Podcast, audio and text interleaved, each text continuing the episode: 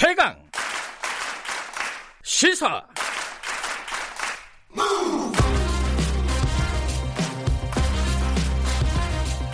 지금 여러분께서는 김경래 기자의 최강 시사를 듣고 계십니다. 네, 아까 말씀드렸듯이 정의당 얘기 오랜만에 좀 해보겠습니다. 정의당 심상정 대표가 당 대표직을 조기 사퇴하겠다라고 밝혔습니다. 총선 결과에 대한 책임을 지겠다라는 뜻으로 해석을 할 수도 있겠죠.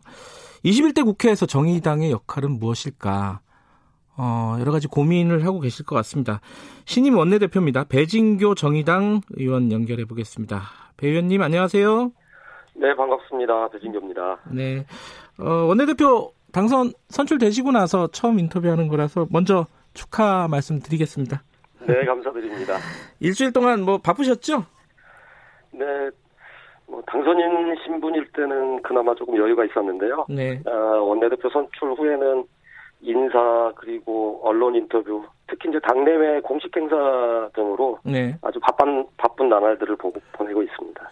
심상정 대표가 조기 퇴진한다는 게 어, 이게 뭐 총선에 총선 결과에 대해서 책임지겠다 이렇게 읽으면 되는 건가요?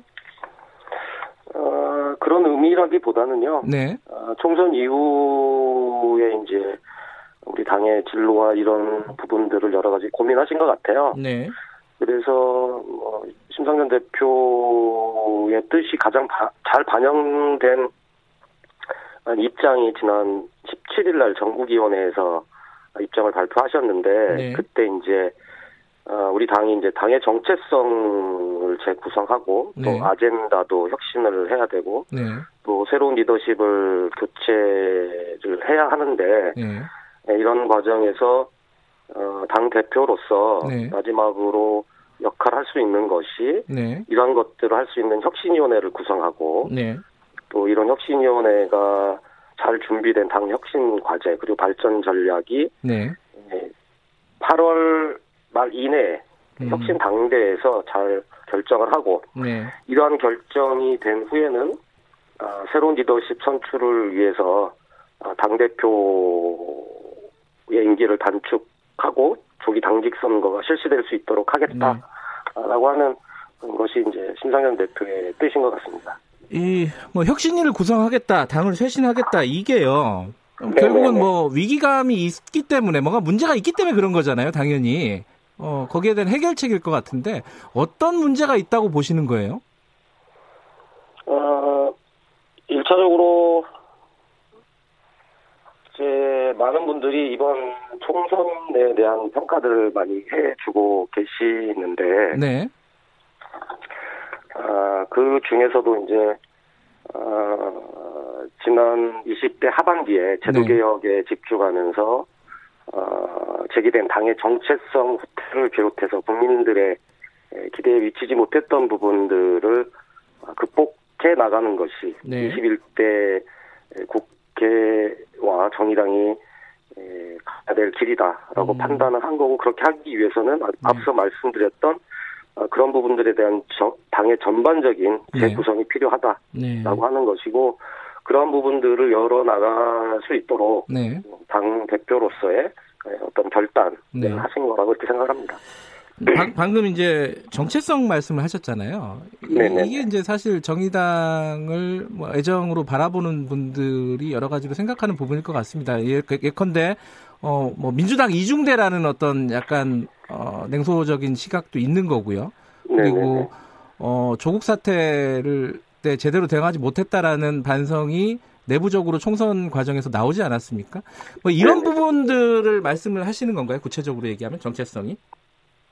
음, 일단은 이제 그 20대 때 필요했던 어떤 개혁 공조 측면에서 이제 민주당과 공조한 부분들이 있는데, 네, 네, 사실은 이제 이런 공조 과정에서 네, 어, 정의당이 서 있었어야 할 곳은 아, 우리 국민들의 고단한 삶 속에서 함께 지내고 그분들의 목소리를 더욱더 크게 국회 안에서 울리게 했어야 되는데 그런 부분들이 음. 부족했다는 것이고요. 네, 어, 그런 부분들이 이제 에, 국민들께서 어려운 선거 과정에서도 9.7%약 270만 명의 국민들께서 저희 저희 정당을 또 지켜 주신 것은 네.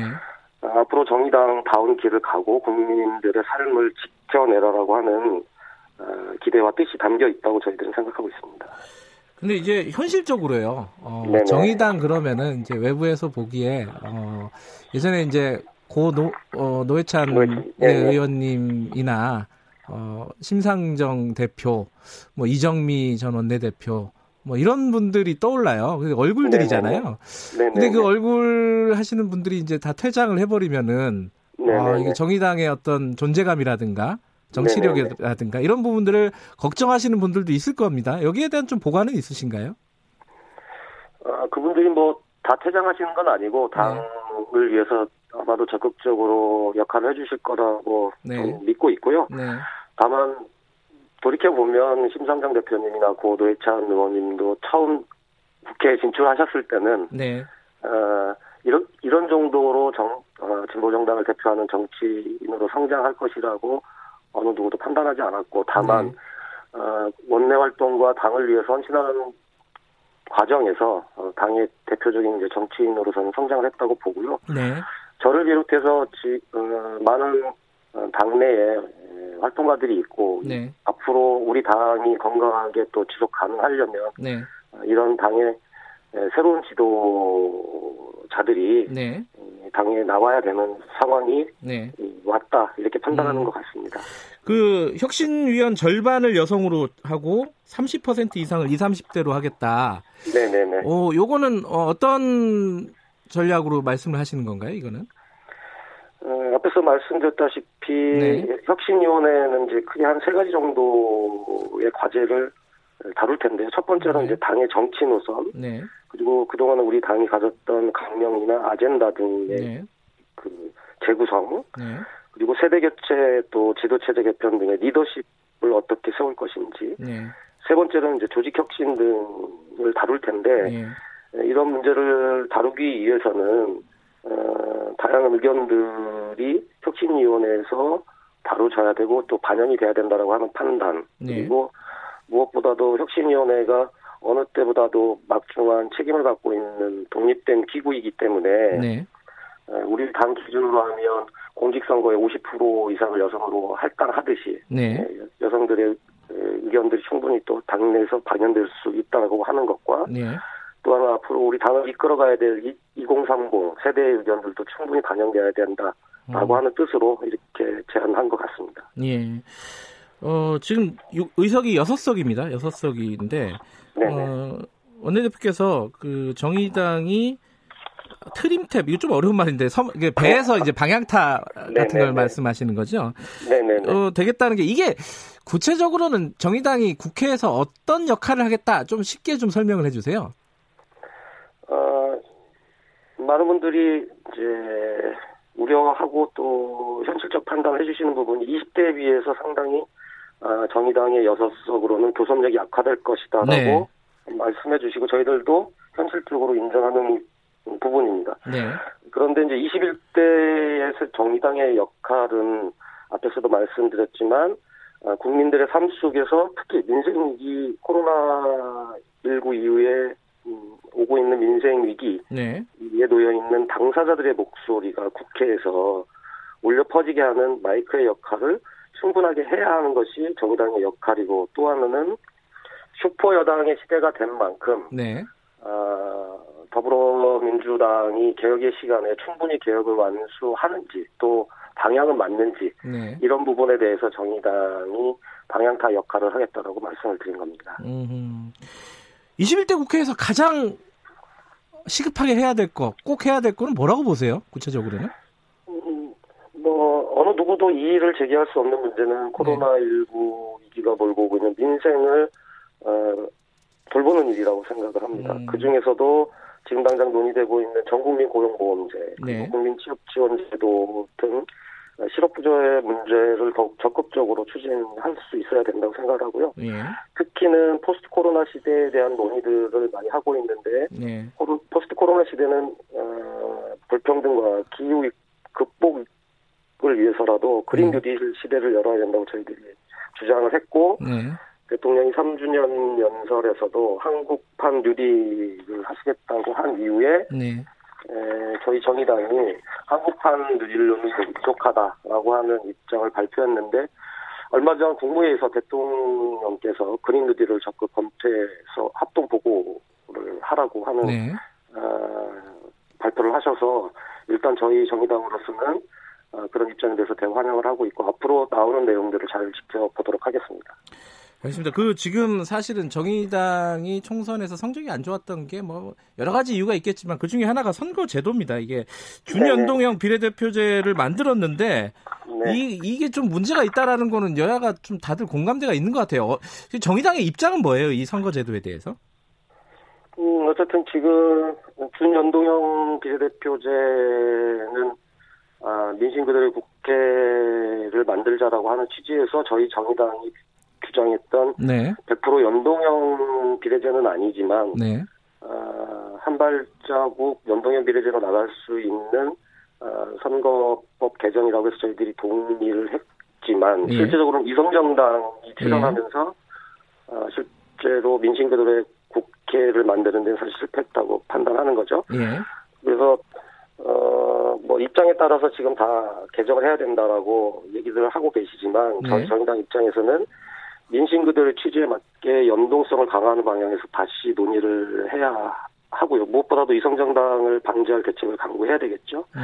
그런데 어쨌든 어, 이성정당 덕분에 180석 가까운 슈퍼 여당이 된 민주당이 큰 음. 책임감을 가지고 정치개혁을 완수하겠다는 입장에서 예. 어, 선거법 개정을 추진해 가야 된다고 생각을 합니다. 음, 위성 정당을 방지하는 쪽으로 일단 초점을 맞춰야 된다라는 말씀이시네요. 네, 그러면서도 이제 민심 그대로였던 예. 어떤 어, 비례성을 더욱더 강화하는 음, 방향. 비례성을 더 강화하는 방향. 네네.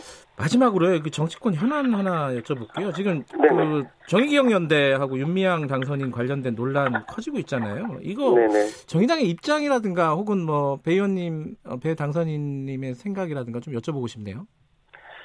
네, 정의당도 지난주에 어, 이 문제와 관련된 입장을 발표했는데요. 네.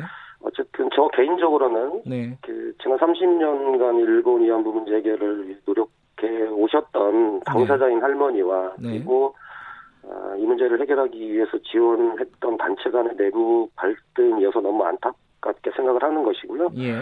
당의 입장에서는 어쨌든 어, 적극적인 소명을 통해 의구심이 해소되기를 바라는 입장이고 네. 무엇보다 중요한 것은 이안부 진상규명과 피해자 명예회복 그리고 일본의 책임 추궁을 위한 시민사회의 헌신적인 노력과 성과가 훼손돼서는 안 된다는 것이고요. 네.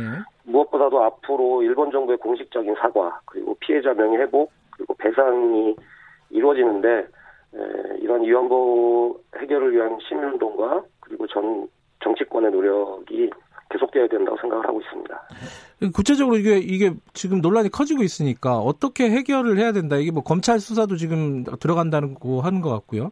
뭐 이거 그런 부분들에 대해서 좀 의견을 여쭤보고 싶어가지고요. 어, 실제로 이제 이 문제가 정치권으로 비화돼서 논쟁을 하는 것은 바람직하지 않다고 생각을 하고요. 네. 어, 지원 단체 운영에 있어서의 문제나 이런 부분들이 있다면, 네. 뭐 사법적 판단이 필요하다고 한다면 네. 그렇게 판단해서 어, 해결하는 것이 바람직하고 음. 소명이 부족한 부분 더욱더 적극적으로 소명을 해서 어, 국민들께 소명 드리는 것이 지금 해결해야 될 문제가 아닐까 이렇게 생각합니다. 알겠습니다. 21대 국회 정의당의 역할을 지켜보도록 하겠습니다. 고맙습니다. 네, 감사합니다. 정의당의 배진교 원내대표였습니다. 김경래 최강시사 1부는 여기까지 하죠. 2부에서는요. 20대 국회 결산하는 시간 좀 잠깐 가져볼게요. 더불어민주당 박용진 의원 나오십니다. 그리고 김수민의 눈 준비되어 있습니다. 잠시 후에 8시에 뵙겠습니다.